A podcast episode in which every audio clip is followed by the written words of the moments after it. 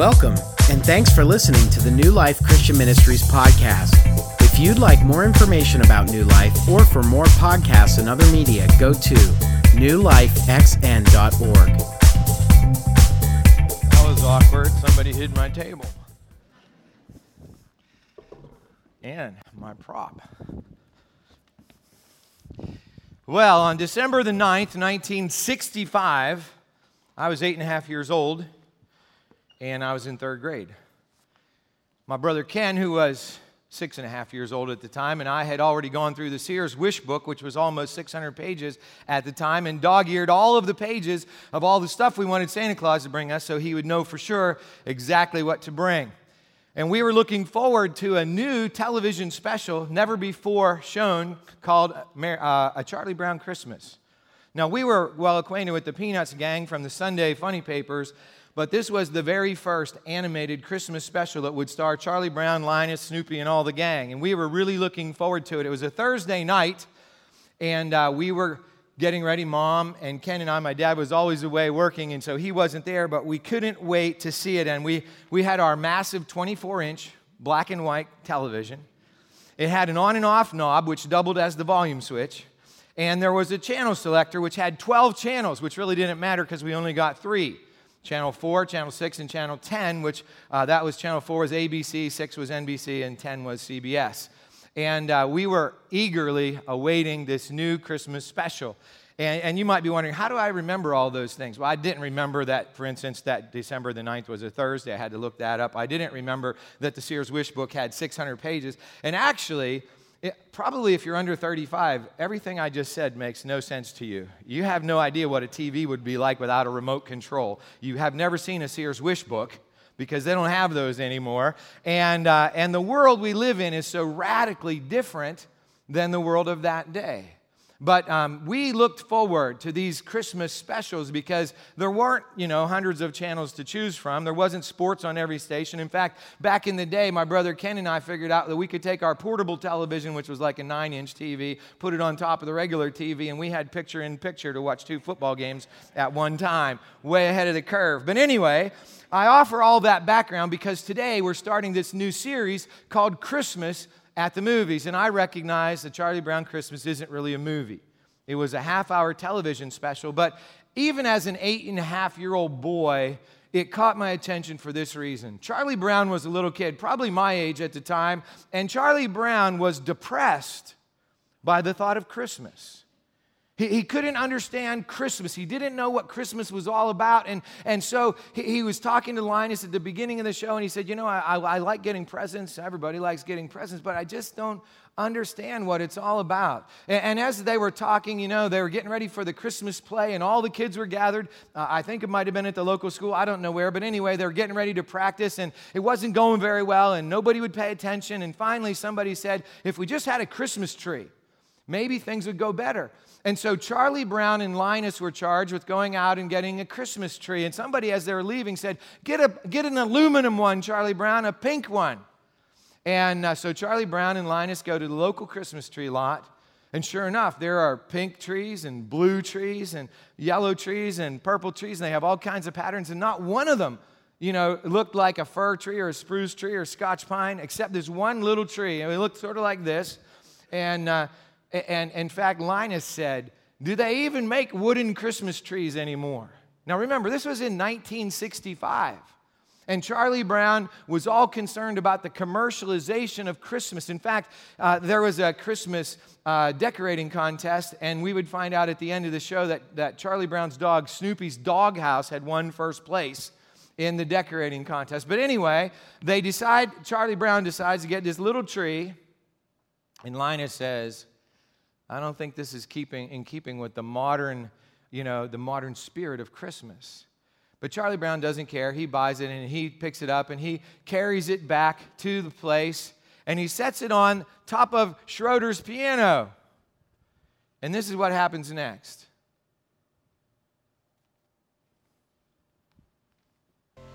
We're back.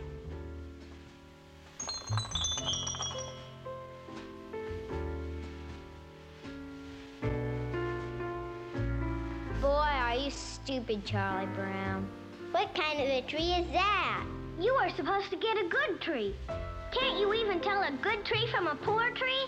I told you he'd goof it up. He's not the kind you can depend on to do anything right. You're hopeless, Charlie Brown. Completely hopeless. Rats. You've been dumb before, Charlie Brown, but this time you really did it. What a tree!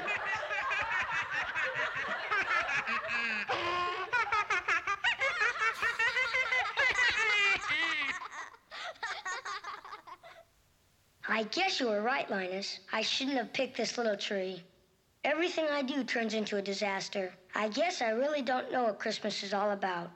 Isn't there anyone who knows what Christmas is all about? And of course, somebody does know what Christmas is all about, Linus, and we're going to see that in just a bit. But I've always felt bad for Charlie Brown. I mean, always felt bad for Charlie Brown, but especially there. Even his dog is laughing at him. I mean, you know you're having a bad day when your dog's laughing at you, right? And uh, before we go to Charlie Brown's uh, answer that he gets from Linus, I, I just want to point out something that I, I, I, made a big mistake. I went to YouTube to go look up some clips like this about the, you know, the, the show so I could remember, get my mind refreshed. But I made the mistake of looking at the comments after, you know, I don't know if you've ever looked at YouTube, but if you have, you know, they put comments below. Well, I mean, how could you make a negative comment about a Charlie Brown Christmas, right? But here's what somebody wrote Christmas is all about a hijacked holiday and arrogant and paranoid Christians. These Christians somehow think that Christmas is being repressed when the exact opposite is the case. Christians desecrate their own stolen holiday and then, enabled by things like Fox News, somehow think they are being persecuted. Jesus never existed, and even the fraudulent and tirelessly edited Holy Bible give no indication at all that would associate the birth of Jesus with the winter solstice festival, which is really what Christmas is about celebrating the return of the sun, not the birth of a concept. Ho, ho, ho, deal with it. I was like, what? You know, I mean, there are so many errors in that brief few sentences that it would take me days to get it all figured out. But how about this? Jesus never existed? Are you kidding me? You know, I mean, I know that everybody doesn't believe that Jesus is the Son of God. I know everybody doesn't believe he's the Savior of the world, but very few people in the 21st century that are rational, even atheists, don't believe that Jesus existed, that there was a man named Jesus who lived in the Middle East, you know, about 2,000 years ago, give or take a few. Everybody knows that. And, when it says that it's a fraudulent book, this book is fraudulent and tirelessly edited.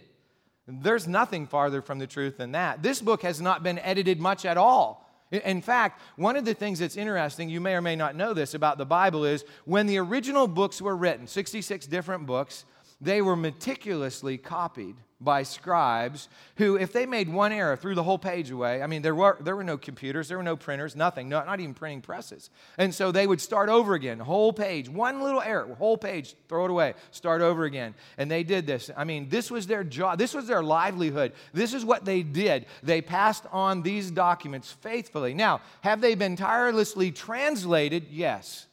Translated just means taken from the original language of Hebrew and Greek and put into English, in our case, or Spanish or whatever language. That's been done hundreds of times so that as each time era passes, like for instance, the King James Version was done in the 1600s, and the New Living Translation, which we most often use, was done in the 2000s maybe the late 1900s. But in any case, the, tra- the translations come and go but there's not been much editing in fraudulent. Do you know what fraudulent means? It means that somebody willingly is seeking to defraud us, to lie to us. When these folks wrote down what they wrote down, they believed it was the very word of God. They believed what they were writing was the absolute truth. It was not their intention to defraud anybody. Now, I know that not everybody believes these words are inspired by God as I do, but nobody can claim that they're fraudulent. You see, this guy had a problem. Now, he did get one thing right. The one thing that he got right was this that uh, we don't know for sure when Jesus was born. We don't know if he was born on December 25th.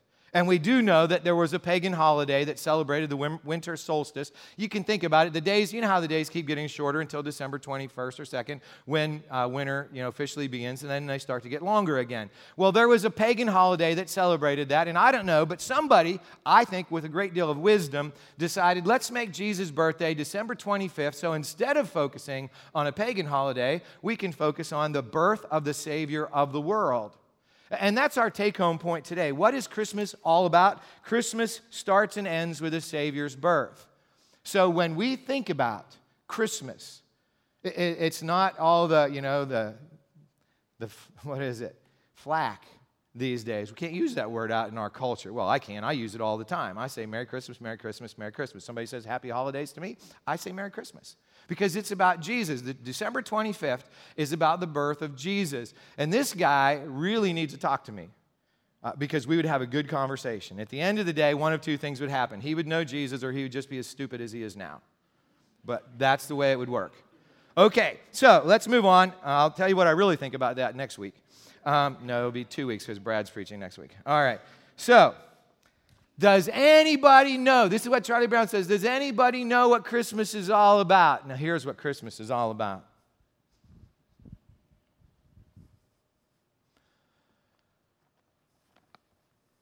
Sure, Charlie Brown. I can tell you what Christmas is all about.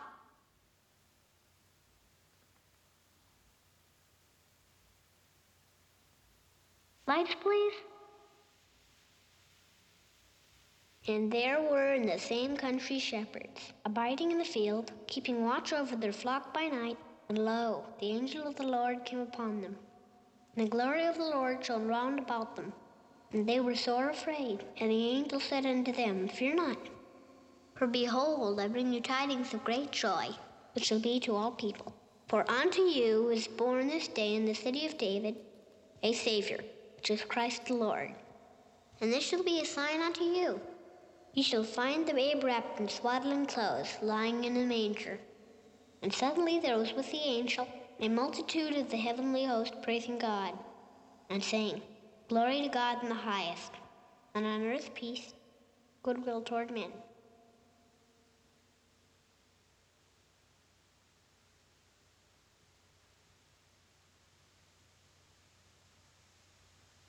That's what Christmas is all about, Charlie Brown. That is what Christmas is all about, Charlie Brown and everybody else in the room today. And, and even in the King James English, everybody understands that the message is about good news that a Savior had been born in the city of David, which is Bethlehem, the, the place where David originated. And, and that is what we're going to be talking about throughout this Christmas season. And what we're going to do right now is we're going to look at the seven verses before the verses Linus talks about, and then what happened after the angels went back into heaven and what the shepherds did. So if you have your Bible and you'd like to follow along, it's in Luke chapter 2. We're going to start in verse 1, and it says this At that time, the Roman Emperor Augustus decreed that a census should be taken throughout the Roman Empire. This was the first census taken when Quirinius was governor of Syria. Now, Luke was the author of the gospel that bears his name. And one of the things we know about Luke is why he wrote his gospel. We don't really know why Matthew, Mark, and John wrote for sure, other than they just wanted to share what God had done through Jesus. But Luke tells us why he had written. If you turn uh, back to chapter 1 in Luke, the very first verse says this Many people set, have set out to write accounts about the events that have been fulfilled among us. They used the eyewitness report circulating among us from the early disciples. Having carefully investigated everything from the beginning, I also have decided to write a careful account for you, most excellent or honorable Theophilus, so that you can be certain of the truth of everything you were taught. If you've never read those words before, if you've never opened the Gospel of Luke to the very beginning, then you probably don't realize that Luke had a very specific purpose. There was a guy named Theophilus. We assume he was a Roman official of some kind because of the title most honorable. But for whatever reason, Luke felt called to write the history of the life of Jesus in order that this man Theophilus could know with certainty the things that he believed. And Luke went around and he, he interviewed eyewitnesses and eyewitness documents from the earliest times, and then he put an orderly account together under the inspiration of the Holy Spirit. That's what happened. And when he said that it was during the time that the emperor Augustus or Caesar Augustus was in charge, what was he doing? He was anchoring the birth of Jesus in history. Because there was a guy named Emperor Augustus or Caesar Augustus, and he lived at a specific time and ruled at a specific time in history. And so we know that Jesus was born sometime a little bit before the, the, the turn of the Common Era or the, the AD or a little bit after. And that's what, you know, obviously you'd think that Jesus was born in zero, but most biblical scholars believe he was actually born in like 4 or 6 BC. Doesn't really make sense how Jesus could be born before he was born. But anyway, you know, he was born in history. That's the point. You see, here's something I always talk about the six things I learned at Princeton because I didn't learn much that was worth anything, but I did learn six things. And the one thing I learned was this faith is an informed trust. It's not a nice gullibility. You don't have to check your brain at the door to be a Christian. You don't have to just be a fool. I mean, this guy who wrote all that stuff about what, you know, Jesus never existed and the Bible's fraudulent, that guy's a fool. That guy checked his brain at the door. He hasn't done any investigation. He is either stupid or ignorant, one of the two. But we don't have to be either to follow Jesus. And Luke wanted to make sure that Theophilus, this Roman official was certain of the things that he believed. And so let's continue. All returned to their own ancestral towns to register for this census. And because Joseph was a descendant of King David, he had to go to Bethlehem in Judea, David's ancient home. He traveled there from the village of Nazareth in Galilee. He took with him Mary, his fiancee, who was now obviously pregnant, or as the King James says, great with child. Right? So, this is the situation. Joseph was Jesus' stepfather. Mary was Jesus' mother. She had been impregnated by the Holy Spirit, and not everyone believes that, but the most important person who needed to believe it did Joseph. You see, the reason I say the most important person who needed to believe it did was Joseph, because in those days, if you were engaged to somebody and they got pregnant and you weren't the dad, you could kill them. The Mosaic law permitted you to put the person to death. And Joseph was a righteous man, we're told in the Gospel of Matthew, and he didn't want to do that, but what he wanted to do was just put her away privately and never have anything to do with her for the rest of his life. And while he was considering that, an angel of the Lord appeared to him in a dream and told him, Joseph, don't be afraid to take Mary as your wife because that which is conceived in her is of the Holy Spirit. So we don't hear, hear, that in Luke, but we hear that in Matthew, and you put the two stories together and, and, and you get an account of what actually happened. And so we have the opportunity to believe that there was a woman who was a virgin who had a son who came from God. You don't have to believe that, but you don't have to be a fool if you do believe that. You see, it makes sense that if God was going to send his son, that the father would be him. Okay, let's move on. So it says, And while they were there, the time came for her baby to be born. She gave birth to her first child, a son. She wrapped him snugly in strips of cloth and laid him in a manger because there was no lodging available for them. So Jesus' birth took place in a very common manner, in a very common place. In fact, the com- most common of places, in a feeding trough for a cow. Now, I'm thinking if I'm God, I would probably have my son be born somewhere better than that. In fact, if he's the King of Kings and Lord of Lords, wouldn't you think he'd be born not in a stable, but in the palace? And, and when the wise men who heard about Jesus' birth by the stars, they traveled to Israel, and when they got to Israel, they came to Jerusalem, the capital of Israel, and where did they go? They went to the palace. And they asked King Herod, Hey, where's this new guy that was born king of the Jews? And Herod didn't know what they were talking about, but the wise men, they were wise men, right? So they went where it made sense to go whenever the baby who was going to be the king of the Jews was born to the palace.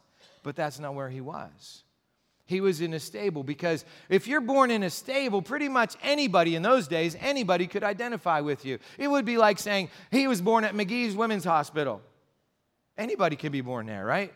You don't have to be like the president of the United States to have your child born there. Anybody gets to be born there. Okay, so then it says, and what we're going to do right now, we already read this. I mean, Linus read it for us in the King James. We're going to read it in the New Living Translation. And I'm going to ask you to join me. If you're able, would you please stand right now? We're going to read what happened after the birth of Jesus and what the shepherds saw and experienced. All right? With me aloud, please. That night, there were shepherds staying in the fields nearby, guarding their flocks of sheep. Suddenly, an angel of the Lord appeared among them, and the radiance of the Lord's glory surrounded them. They were terrified, but the angel reassured them. Don't be afraid, he said. I bring you good news that will bring great joy to all people. The Savior, yes, the Messiah, the Lord, has been born today in Bethlehem, the city of David. And you will recognize him by this sign. You will find a baby wrapped snugly in strips of cloth lying in a manger.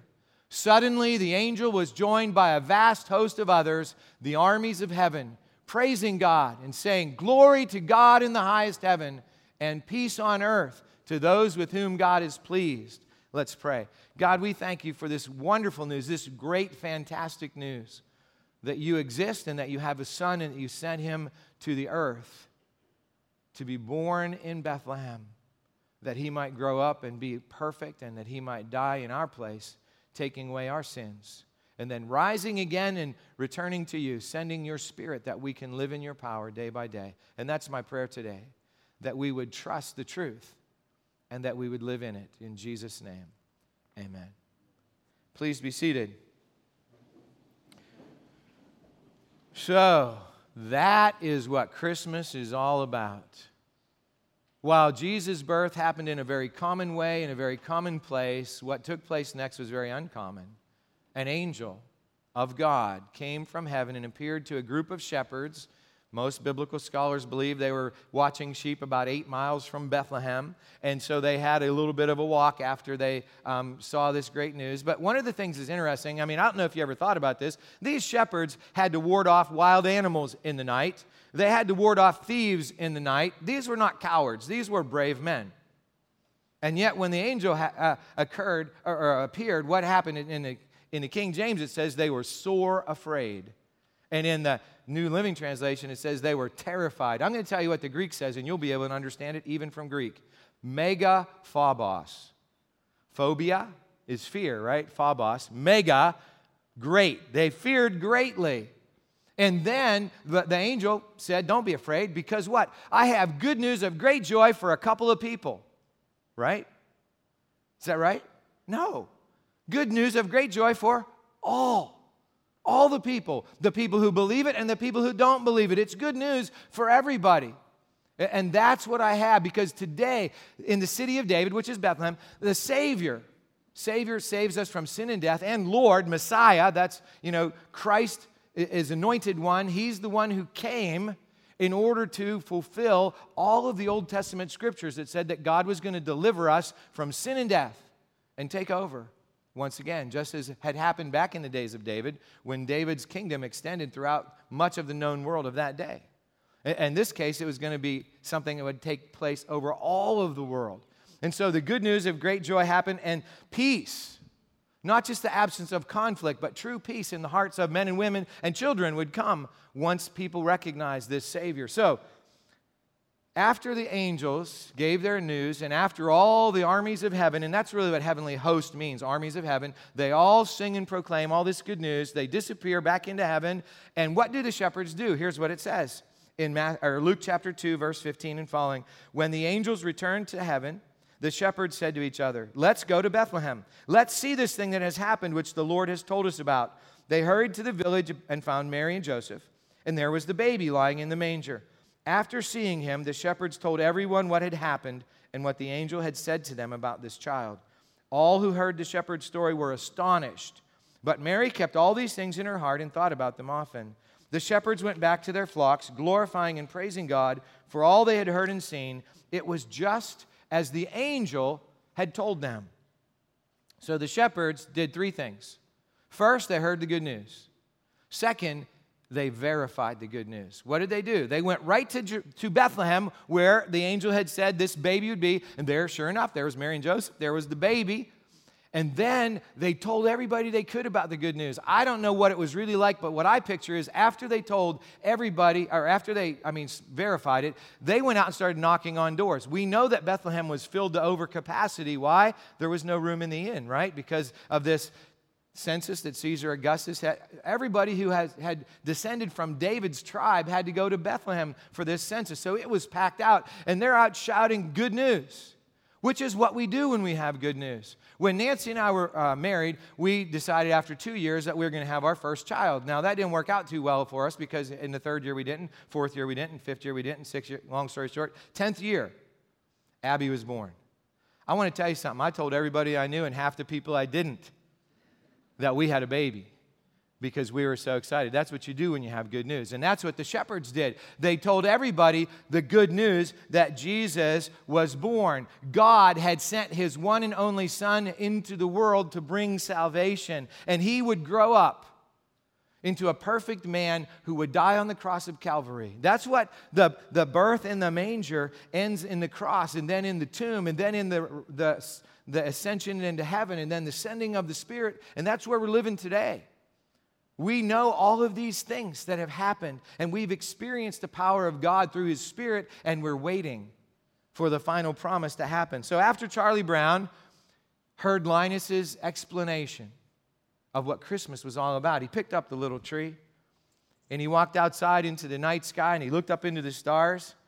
And as he's looking up there, he he remembers Linus's words For behold, I bring you good tidings of great joy, which will be for all the people. For unto you is this day in the city of David a Savior is born, which is Christ the Lord. And this will be a sign unto you. And as he thinks about those things, there's a smile comes across his animated little face that has been so depressed and distressed for so much of his life. And he says, I'm not going to let commercialization ruin my Christmas. I'm going to take this little tree home and I'm going to decorate it, and they'll see this tree is good enough for their play. And, and so he, he goes home, and, and as he goes into his yard, there's Char, or Snoopy's doghouse, and it says, a, a blue ribbon, first prize, you know, and there's all these lights blinking and stuff. And Charlie Brown goes, First prize? And for a moment, he's going back into his Christmas doldrums, and then he's going, I'm not going to let this dog ruin my Christmas.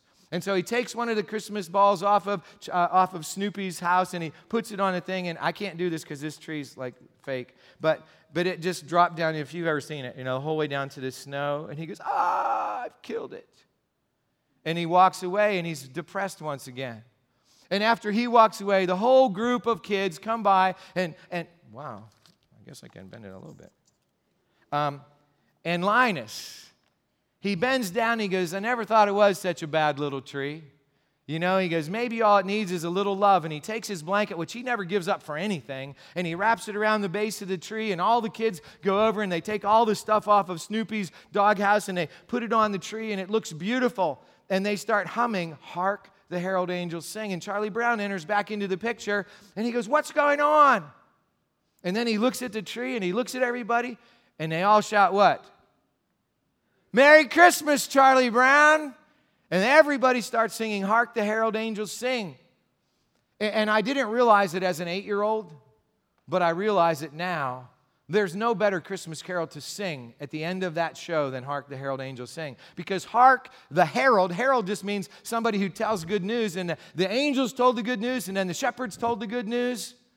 And then people told the good news down through the centuries, and we're still telling the good news, and the kids were telling the good news. And one of the words, or one of the phrases, it says, God and sinners reconciled, brought back together. That's what Christmas is all about. And that's how a Charlie Brown Christmas ends.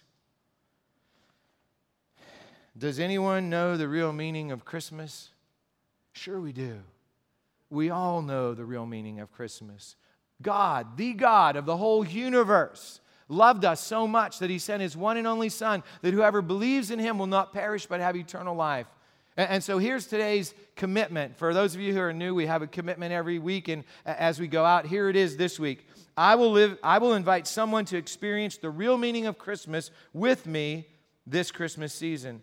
I will invite someone to experience the real meaning of Christmas with me this Christmas season. There are so many ways to do that. So many ways to do that. But here's the thing we can only do that if we've experienced it first ourselves. We can't share the real meaning of Christmas with somebody if Jesus Christ isn't the Lord and Savior of our lives. And so if you're here today and you've never trusted Jesus as your Savior and Lord, you've never asked Him to come in and take over so that Christmas isn't just a celebration of some pagan holiday, so that Christmas isn't just a time when we help the economy, when Christmas isn't just a time that all of our friends and family get together, but it's a time when we remember the moment in history when the actual God of the universe said, Enough with sin. I'm going to give them a new life. I'm going to send my son. If you want to do that right now, you, you just have to say, Jesus, come in, take over. I want Christmas to mean what it really means for me this year and every year from now on. Let's pray. Heavenly Father, I thank you so much that there is meaning to the word Christmas. It actually means Christ's birth. And, and, the, and the true meaning of Christmas is that you would not let sin and death prevail in human life, not in humanity and not in individual human lives. And you sent Jesus to do something about it. Today, God, I pray for anybody here in the room that, that wants to simply give in to the truth and let you lead in their lives. And God, I pray for the rest of us that we might remember in this season when it, even for us who know you and maybe have known you since we were small, it's so easy to get caught up in all this stuff about Christmas that isn't about Christmas.